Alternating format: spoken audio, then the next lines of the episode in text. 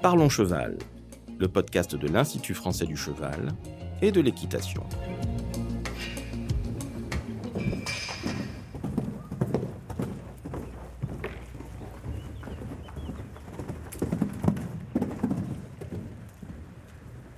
Bonjour, je suis Laurent Vigneault de l'Institut français du cheval et de l'équitation. Aujourd'hui, je reçois Léa Lansade, ingénieure de recherche en éthologie à l'IFCE. Elle est basée à l'INRAE du Centre Val-de-Loire. Et aujourd'hui, on vous parle de la relation homme-cheval, comment le cheval nous comprend. Alors Léa, tu es chercheuse euh, scientifique. Je voudrais que tu nous expliques déjà comment, pourquoi on mène un protocole de recherche et dans quel cadre on le fait. Alors moi, je travaille depuis euh, bah, de nombreuses années hein, sur le comportement du cheval, donc l'éthologie. Euh, ça fait maintenant 20 euh, ans. et depuis une dizaine d'années, je m'intéresse à ses capacités cognitives, autrement dit son intelligence. Et effectivement, on a beaucoup de choses à découvrir. Et c'est ça que, j'essaie de faire au travers de, de, différents protocoles de recherche. Comment tu as eu l'idée en fait de mener ce programme de recherche sur la relation au cheval Qui est-ce qui a motivé ta recherche? Alors j'ai décidé de travailler euh, sur la relation homme-cheval parce que c'est vraiment une question bah, qui m'intéressait euh, déjà et puis qui intéresse aussi hein, euh, les cavaliers. savoir comment le cheval nous comprend, savoir comment le cheval ressent nos propres émotions, est-ce qu'il comprend nos intentions. Et c'est vraiment euh, des questions que j'ai voulu explorer euh, sous l'angle de l'éthologie, sous l'angle de la recherche, pour pas seulement avoir un ressenti, euh, une opinion même, je dirais, mais avoir des faits concrets qui permettent de valider ou pas nos impressions. Oui, c'est effectivement un point très important pour nous, IFCE, de pouvoir expliquer, comprendre et analyser scientifiquement ce qu'on suppose être effectivement des émotions ressenties par le cheval. Justement, comment le cheval euh, ressent-il nos émotions et comment parvient-il euh, donc à, notre égard à pouvoir analyser nos émotions? Ça, c'est vraiment des études que je mène depuis environ 5 euh, ans. Parce qu'on dit, bon, le cheval ressent notre peur, ressent nos émotions, mais enfin, vraiment, précisément, qu'est-ce qu'il ressent, sur quelle base euh, euh, il se fixe pour éventuellement nous reconnaître, ou pas d'ailleurs. Déjà, on ne sait même pas vraiment les émotions que lui ressent, à part la peur, il en ressent sans doute plein, mais exactement lesquelles, on ne sait pas vraiment. Est-ce qu'il est triste comme nous? On ne sait pas vraiment. Enfin. Tout ça, ça reste à explorer, mais moi là déjà, ce que j'ai voulu faire, c'est est-ce que lui, il reconnaît nos propres émotions? Et donc on a mené euh, plusieurs séries euh, d'études pour voir s'il reconnaît déjà nos expressions faciales. Par exemple, quand on fait une tête en colère, est-ce qu'il la différencie d'une tête quand on sourit? Et pareil euh, sur la voix, et on a eu des résultats ultra surprenants. Quels ont été ces résultats? Alors ce que l'on a fait, c'est qu'on a des protocoles euh, assez innovants en fait. On utilise des vidéoprojecteurs et on leur montre des expressions euh, faciales et en même temps on diffuse euh, des voix et on regarde si le cheval arrive à associer un visage avec la bonne voix. Par exemple, est-ce qu'il arrive à associer une voix en colère avec un visage qui est en colère? Et qu'est-ce que ça provoque comme émotion chez lui? Et on fait la même chose pour différentes émotions. Et on a été ultra surpris de voir qui l'associe parfaitement bien, par exemple, le visage colère avec la voix de colère, le visage joyeux avec la voix joyeuse, et que ça induit chez lui automatiquement des réactions émotionnelles.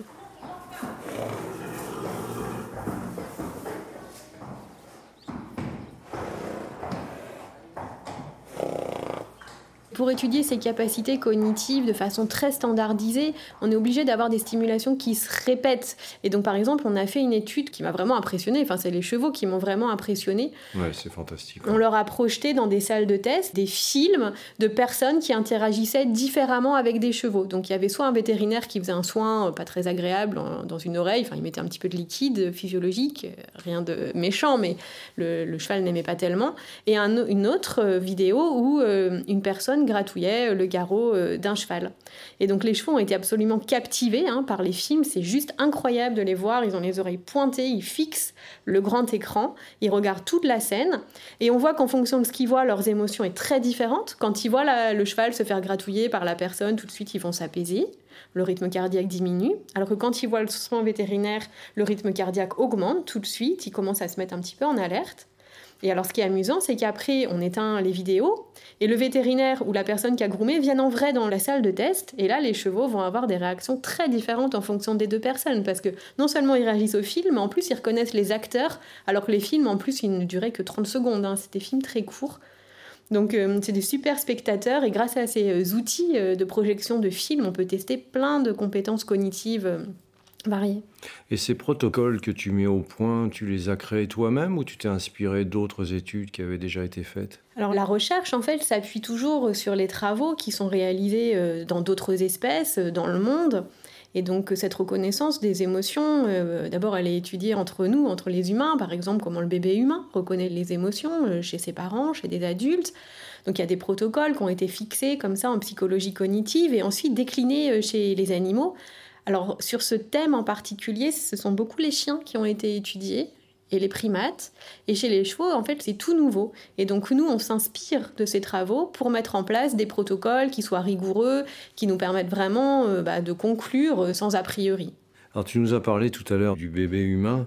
Tu as utilisé une méthode très particulière pour communiquer avec les chevaux qui s'appelle le baby talk. Tout à fait, Laurent, tu fais référence à une étude qu'on a terminée et publiée l'année dernière. C'était assez amusant parce que on s'aperçoit sur le terrain, on a fait des enquêtes, que beaucoup de personnes, spontanément, utilisent avec leurs euh, animaux, alors chiens, chats, chevaux, une façon de parler qu'on utilise aussi avec les bébés. Vous voyez, euh, quand tu parles à un bébé, tu vas utiliser une voix qui monte dans les aigus, qui est très chantante, tu vas sourire, tu vas répéter les mots. Et ça, les gens, euh, alors soit ils le font en public ou soit tout seul, mais ils l'utilisent pas mal en fait, cette façon de faire. On avait fait une enquête et on voyait qu'une grande proportion de personnes utilisent cette voix. Et on s'est dit, bon, on l'utilise spontanément, mais il y a peut-être une raison, c'est peut-être que le cheval, il y est sensible.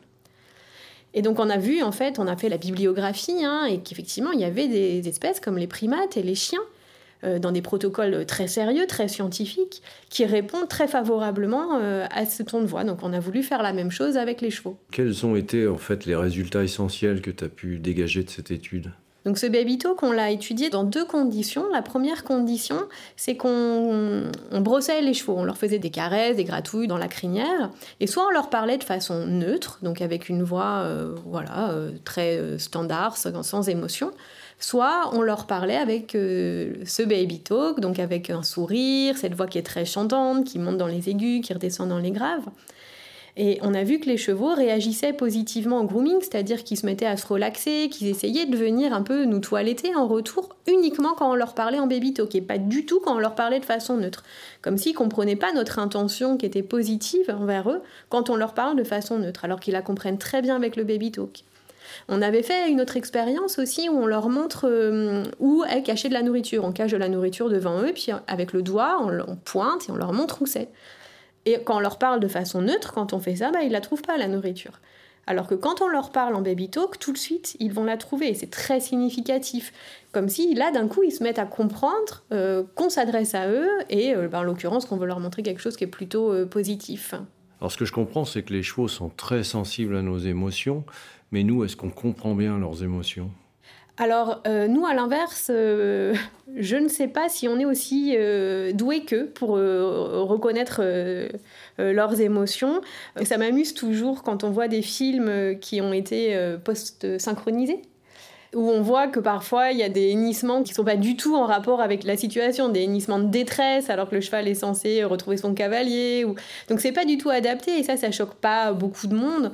Donc je me dis que peut-être qu'on n'est pas si doué qu'eux pour reconnaître euh, leurs émotions, en tout cas pas tout le monde.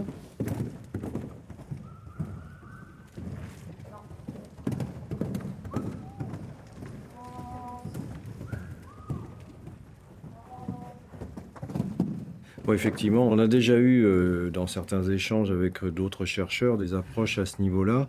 On s'aperçoit quand même qu'il y a des expressions faciales euh, du cheval qui peuvent être identifiées. Tu peux nous en dire un peu plus là-dessus? Ça, c'est des études assez neuves. en fait, le cheval a une musculature très complexe de la face et peut réaliser tout un tas de mimiques comme nous, tout un tas d'expressions faciales, presque autant que nous en réalité et il les utilise pour exprimer ses émotions. La seule chose, c'est qu'effectivement, euh, on est loin de les avoir décodées. Alors les grands hommes de chevaux, spontanément, ils vont reconnaître ces émotions. Mais quand on leur demande de voilà, de les mettre, les coucher sur le papier pour que ça puisse servir à tout le monde. C'est pas si facile que ça en fait. Et au final, il y a peu de gens qui savent décoder ces émotions. Et donc il y a tout un pan de recherche qui s'intéresse à ça. Et donc je, contribue à, ces recherches-là en essayant de décoder leurs expressions faciales pour savoir ce qu'ils ressentent, ce qu'ils comprennent. Effectivement, c'est tout à fait nouveau. Je pense qu'on n'observe pas assez nos chevaux. Tu peux nous parler aussi du comportement des chevaux en groupe, de leur relation entre eux? Est-ce qu'il y a quelque chose aussi à observer à ce niveau-là? Alors entre eux, euh, en fait, on se dit que les chevaux, ils expriment beaucoup euh, leurs émotions et ils décodent aussi beaucoup les émotions euh, des autres des autres chevaux d'abord, avant de décoder celles des humains, parce qu'en liberté, ils vivent dans des environnements sociaux très riches, ils vivent dans des petits groupes familiaux très stables. Hein. Un étalon peut rester avec sa famille et un groupe de juments pendant de nombreuses années, et puis ils ont des interactions nombreuses avec tout un tas d'autres chevaux qui forment des très grands troupeaux. Hein. Ils peuvent connaître plusieurs centaines d'individus, les reconnaître, et ils ont besoin de communiquer beaucoup via leurs expressions faciales, de communiquer leurs émotions et de décoder euh, tous ces signaux. Parce que c'est vrai que quand on parle des chevaux à l'état naturel, on fait souvent référence au phénomène de dominance. Et d'ailleurs, c'est ce qu'on essaye souvent de reproduire euh, dans la pratique euh, équestre. Il y a beaucoup de courants.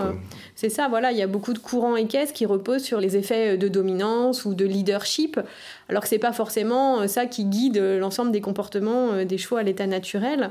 Donc au contraire, il faut voir comment ils s'expriment et se baser sur leur capacité à décoder les émotions des autres dans nos interactions euh, de tous les jours, ça enrichit vraiment nos rapports.